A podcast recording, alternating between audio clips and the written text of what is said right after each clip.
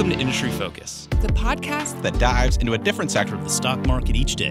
I'm your host, Emily Flippen. I'm Jason Moser. I'm Nick Sciple. I'm Dylan Lewis. And today we're talking financials. Today we're talking consumer goods. Wild Card Wednesday. And we're talking energy. And today we're talking tech.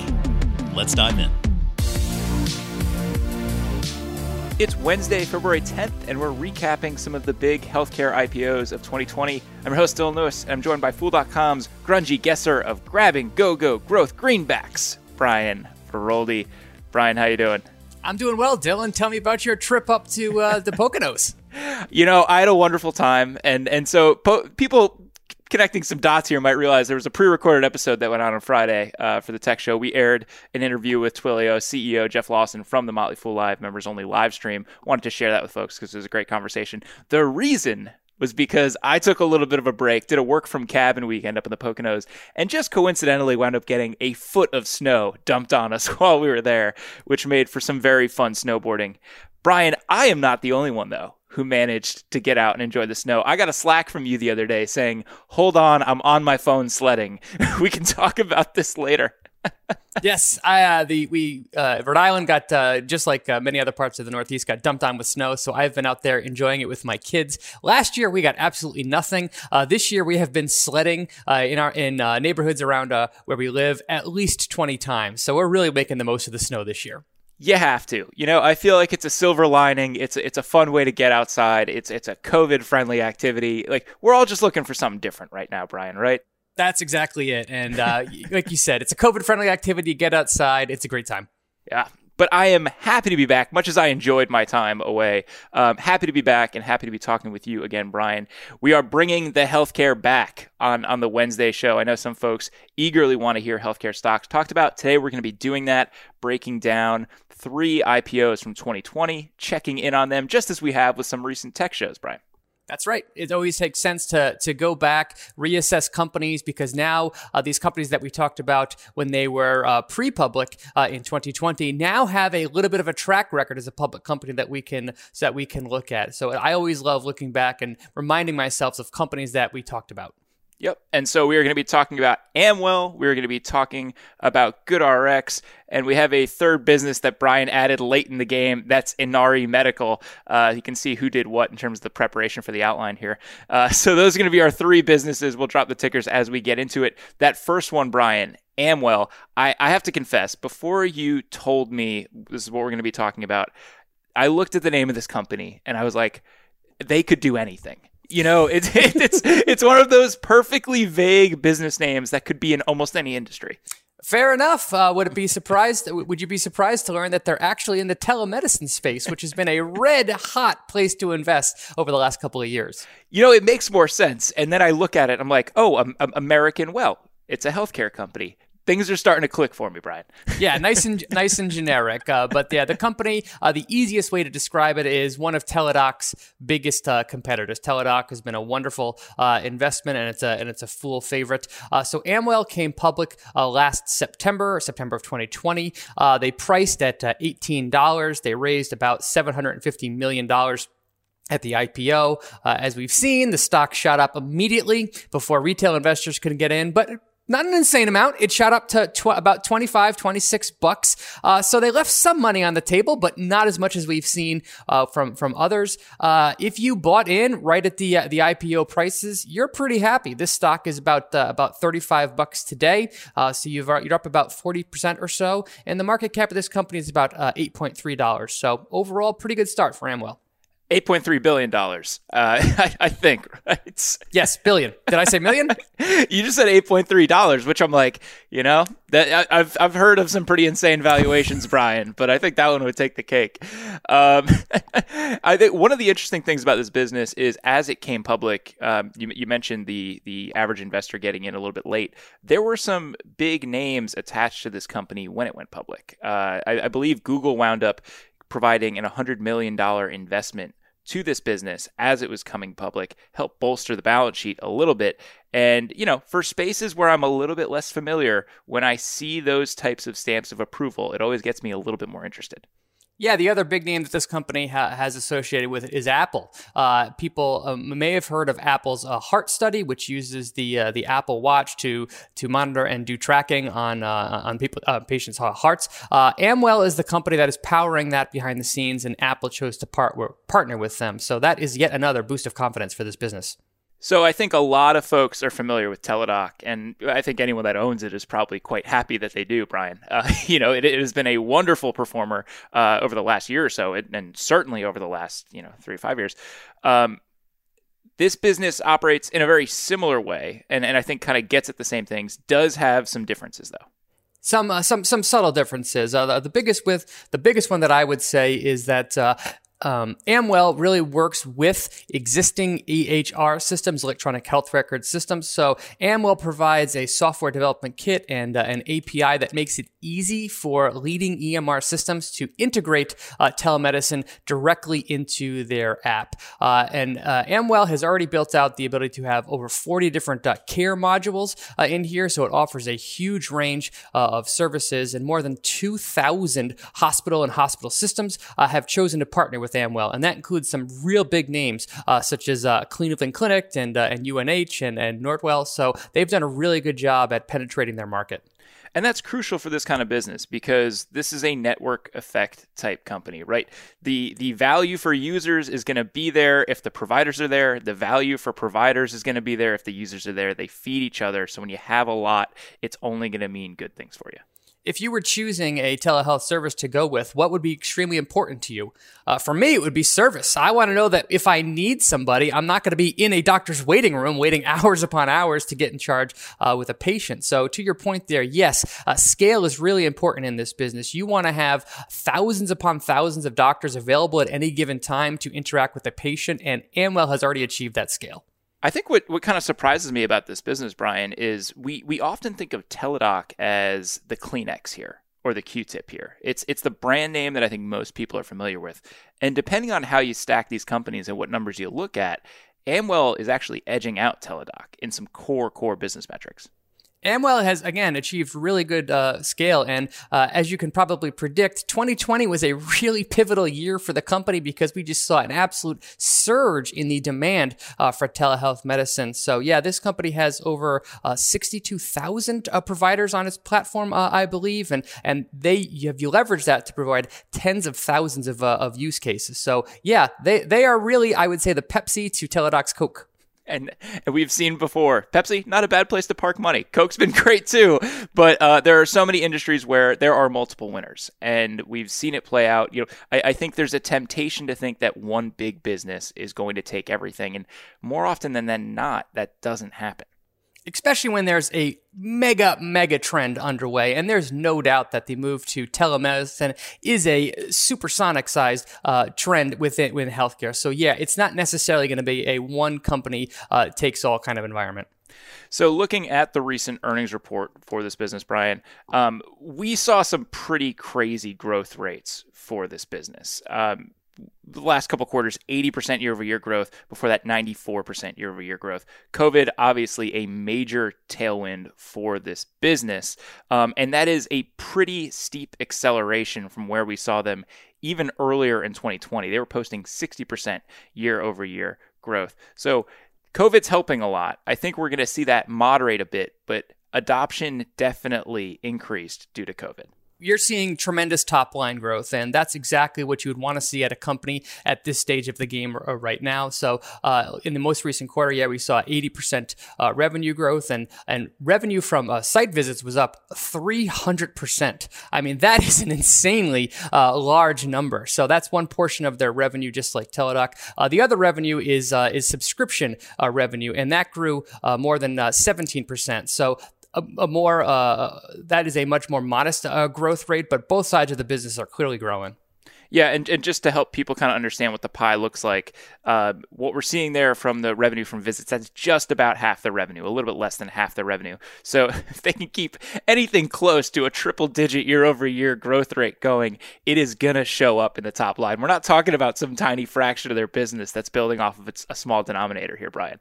That's exactly right. And the interesting thing that I'm going to watch with this business is what's going to happen in 2021. Uh, was the boost that they got from COVID a one time thing, or was it a, a habit changing formation? I'm hoping that it's the, the latter, and I think that it could kickstart growth, but we're just going to have to see that as the numbers play out. Yeah, I saw a comment from management recently saying uh, while visit volumes are lower than the numbers that we had seen in March and April, they are still much higher than before COVID. And so I think that that's something that we have to keep in mind with a lot of businesses, Brian, is things might be uh, moderating a bit, coming back down to slightly more reasonable levels. But if they're still well above where they were before early 2020, then I think that's a growth path. Totally, and and and that's something that, uh, like you said, is, is going to be a one time a, a, boost that that is going to be the gift that keeps on giving to companies like this, or at least that's the, uh, theory. Now, one thing I will note that we called out when we did the uh, the S1 show on this company is while the the business model is very similar to Teladoc, uh, one surprising thing that I saw was that the gross margin profile here is actually quite a bit lower uh, than Teladoc. In the most recent quarter, Teladoc was in the 62% gross margin range. Uh, that was down due to huge investments to uh, to handle all the capacity that they had to uh, invest in. With Amwell, their gross margin was also down, and this dipped down to the 36% uh, range, so almost half the level of Teladoc. That, to me, is a major differentiator between these two businesses. Yeah, and I think to some extent it's it's the pains of scale for them where they are ramping up very quickly, and we we know we've seen their gross margins go from being in the mid 40s and, and even eclipsing 50% uh, in some quarters a year or two ago to now being in the low 30s. You look over at their operating income, and in absolute terms, it's bigger than their revenue unfortunately it's negative. And so they are they are obviously in a high growth phase. They're spending a lot of money on SG&A but they're also really spending a lot more to fulfill their core revenue. And I wonder where that shakes out for them long term if they're able to enjoy scale or if we're looking at kind of a different margin profile for this business. That is something that I, I too am going to watch as uh, as I follow this company uh, moving forward. On the one hand, the lower gross margin is a big ding uh, for investing in this company versus Teladoc. On the other hand, if Teladoc can get into the 60s, and I think they were even in the 70 percentages uh, at one point, is there reason to believe that as the company continues to grow in scale, that there's a lot of room for a gross margin to expand? Uh, if so, that could be a major tailwind for owning the stock.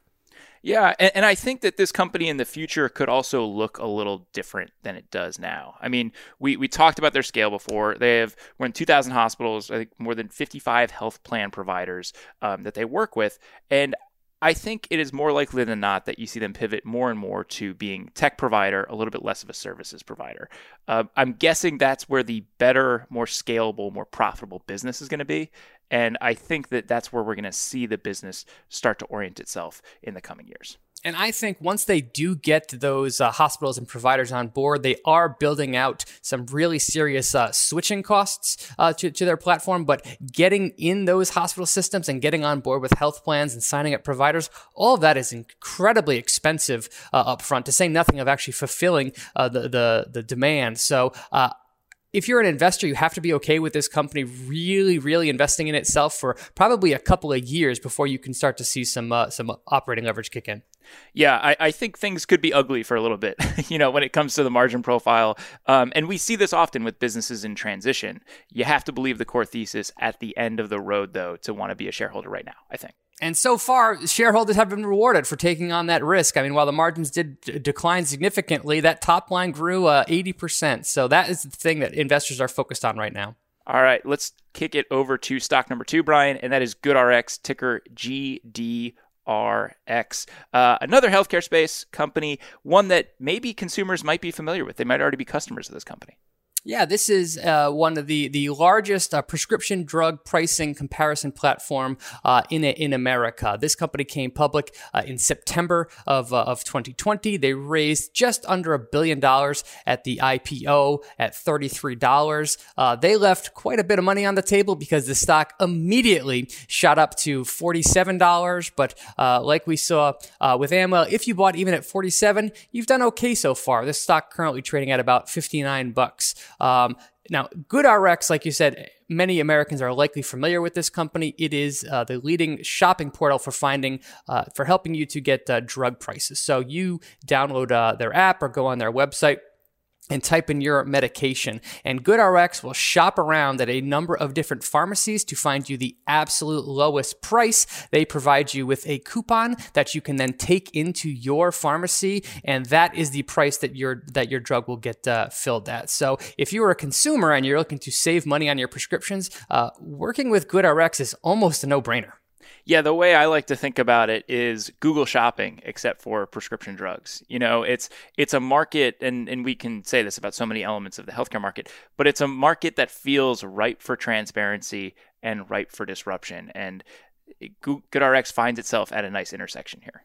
Totally. And uh, to, to, your point, I mean, I love the founding story of this business. Uh, the founder had a prescription himself, went down to his local pharmacy and was quoted $450 $50, dollars and uh, he didn't want to pay that amount. So he just started to shop around and he found that depending on what pharmacy he went to, he got wildly different prices. And he just thought that that was completely uh, opaque. And he built a good, good, RX from the ground up to really bring tri- uh, pricing transparency to the market. Yeah, and, and it's pricing transparency. It's also looking to solve some issues that are going on in the pharmacy business in general. What what we see, and, and I was shocked by this as we dug into this company and we dug into the space a little bit, was there's a shocking amount of prescriptions that wind up being wasted or left at the pharmacy counter between 20 and 30% of all prescriptions that are uh, ordered go unfilled at the pharmacy counter. And that has all kinds of healthcare uh, impl- uh, implications for people. In fact, the company points out that uh, every four minutes, somebody in America dies solely due to lack of adherence to medication. And the number one reason they don't adhere to medicine uh, is because of, of costs. So GoodRx is on a mission uh, to really make healthcare more affordable for Americans. And and you know what? I mean, the the more waste that there is in a system, the more cost has to be built into it to make up for it, right? And, and so if you can cut some of that stuff out, it's generally going to be better for consumers. And it also, that is one of the reasons why it makes sense that pharmacies and pharmacy benefit managers are interested in working uh, with GoodRx. There's also a cost to them to just fulfill those prescriptions that then, that then sit on, sit on their shelves and are just, are just wasted. If GoodRx can help to reduce the number of prescriptions that go unfilled, it makes sense for them to partner with GoodRx and offer lower prices to everybody uh, it, because uh, it will lower their overall costs. We'll touch on some of the recent earnings elements in a minute, but just as a refresher for folks that maybe didn't catch our previous episode on this company, the bulk of revenue for this company, not surprising given how much we've just talked about prescriptions, it's the prescription side of their company, just about 90%.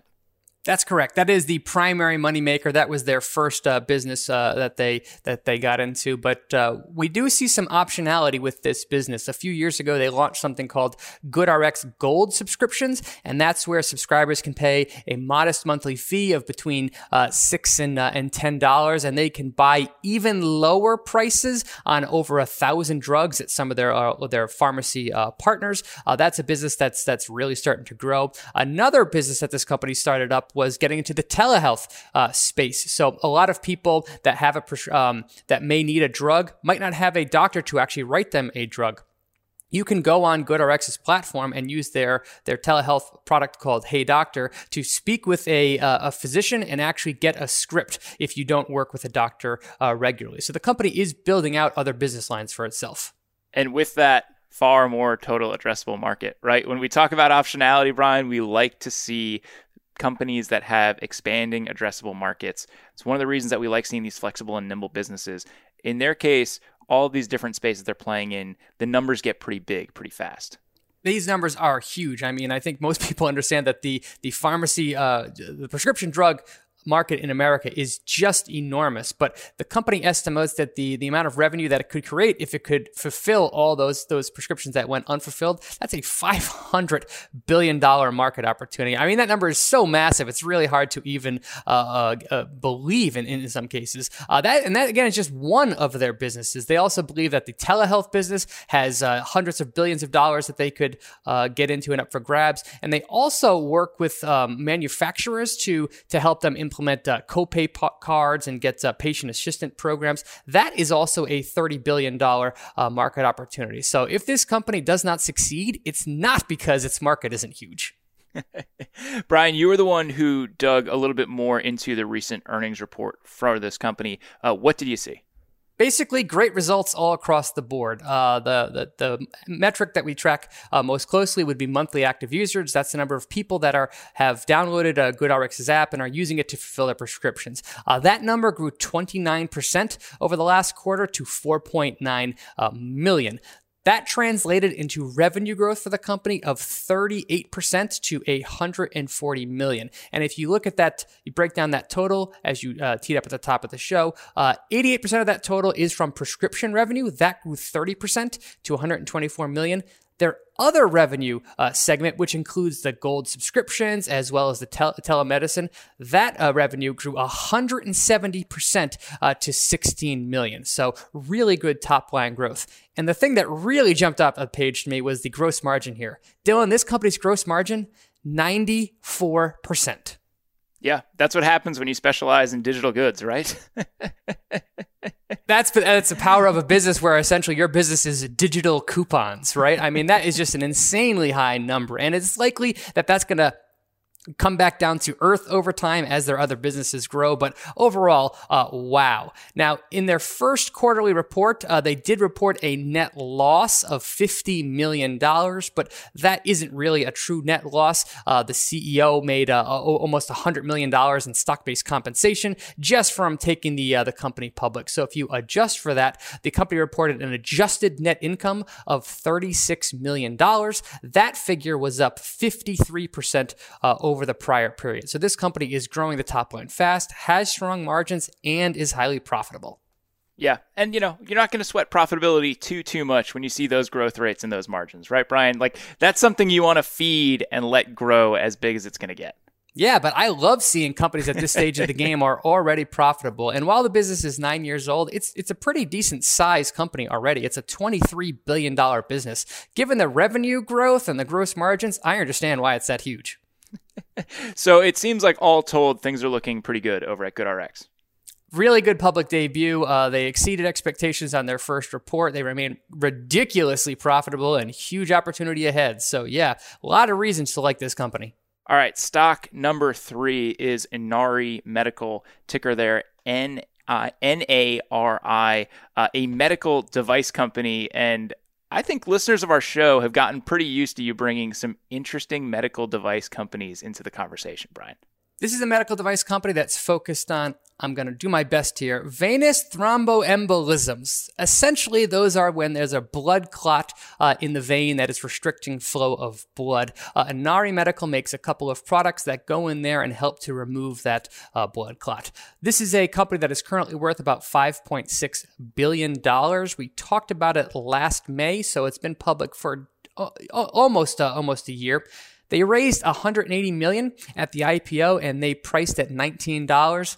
Wow, did they screw up that number because the stock immediately doubled to $41 if, uh, for, that's the price that a public investors could have uh, got. So they, that was, that was over a hundred percent pop on, on day one.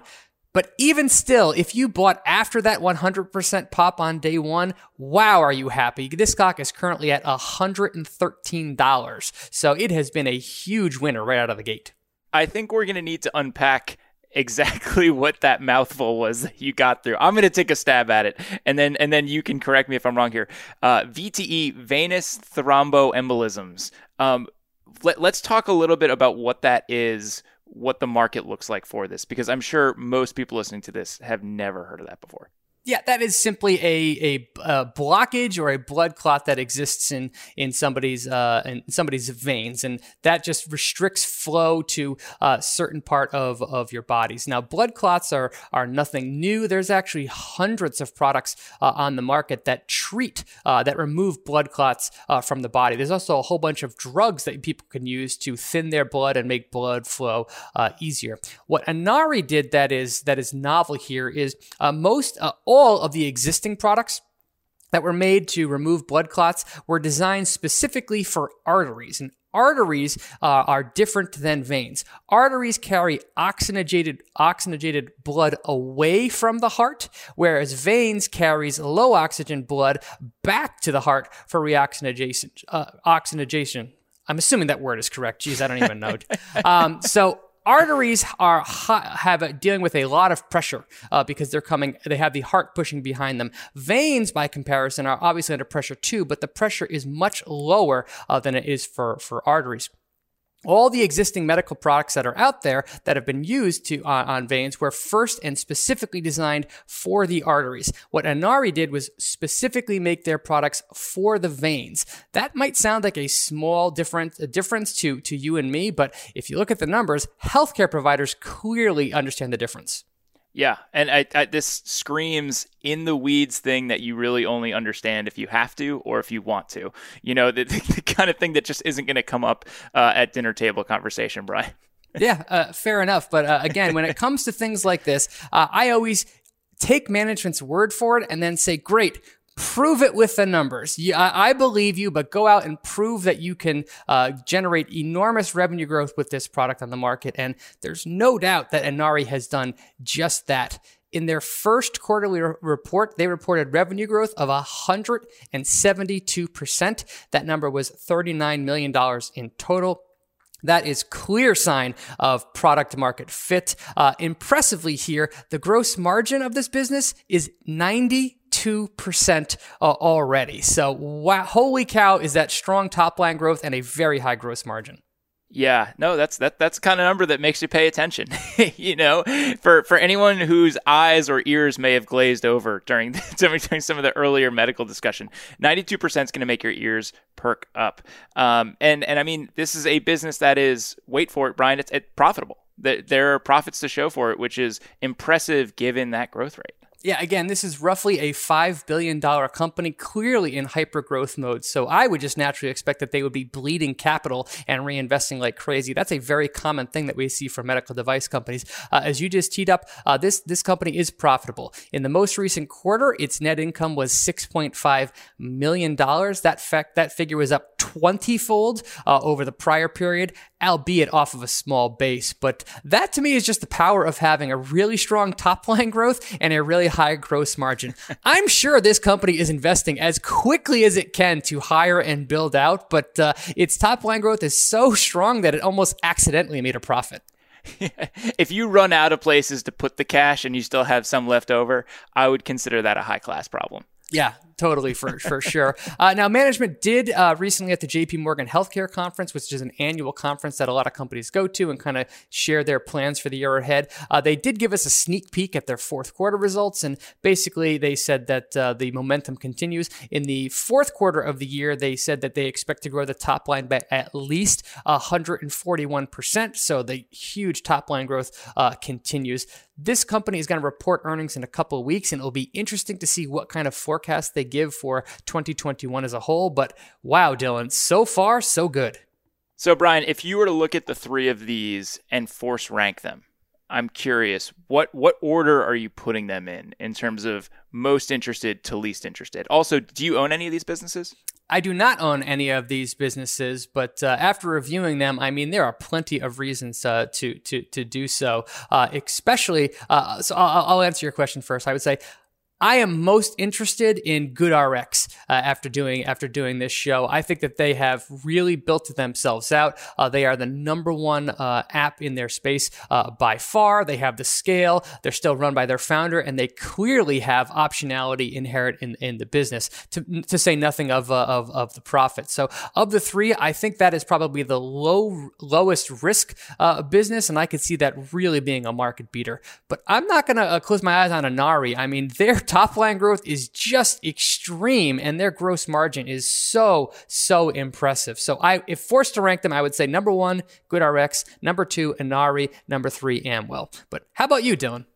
You know, I, I, look at Inari and what they're doing, and I say upside, they might be the riskier but higher upside business out of the three. And I think GoodRx is a business that has plenty of upside in front of it, maybe risk adjusted, a, a little bit less to worry about there.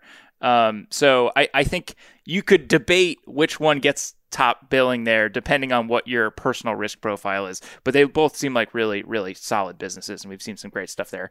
I want to see what happens a little bit with margins and Amwell. I think they're in an interesting line of business. We've seen it be successful. In some ways, you know, it kind of reminds me of the trade desk magnite dynamic where it's like you see one of these companies go on an absolute tear this other one operates in pretty much the same space. Like you know, it's it's not hard to envision it growing very quickly. Um, but I think that that business does have some more questions than these other two. I mean, the bottom line for me is there's reasons to like and invest in all three of these companies, and we say over and over, you don't have to pick one. You can invest in all three if you want to. Yeah, there you go. There's there are no called strikes, and you know there there is no nothing wrong with going the basket approach and just buying a little bit of everything. That's right. And I love doing these review shows because it, reminds me to go back and take another look at these companies. and I, I remember the first time I looked at GoodRx and I was just like, wow, what a gross margin. well, yeah, I mean that's the thing, Brian. Is we, we, sometimes it's an embarrassment of riches with the companies we talk about. You know, it's like we we get on a, a, heater and there are a bunch of prospectuses that come out, and all of a sudden, you know, just in doing shows, we've got a, a laundry list of ten or fifteen stocks that we've looked at recently, and sometimes you get a little attached to the stuff you talk about most recently, a little bit of recency bias there. It's nice to revisit things and make sure that you're keeping your watch list up to date. Yeah, and again, the nice thing about re-looking at companies uh, after the fact is you now have actual data to look back on and see how they have adjusted to life as a public company. And for all three of these companies, so far, so good. All right, Brian, thank you so much for joining me and talking healthcare. Always a treat, and I know our healthcare oriented listeners are always happy to hear you on the show. Anytime, Dylan. Listeners, that's going to do it for this episode of Industry Focus. If you have any questions, you want to reach out and say, hey, shoot us an email at industryfocus at fool.com, or you can tweet us at MF Industry Focus. If you want more stuff, subscribe on iTunes or wherever you get your podcasts. As always, people on the program may own companies discussed on the show, and the Motley Fool may have formal recommendations for or against stocks mentioned, so don't buy or sell anything based solely on what you hear. Thanks to Tim Sparks for all his work behind the glass today, and thank you for listening. Fool on.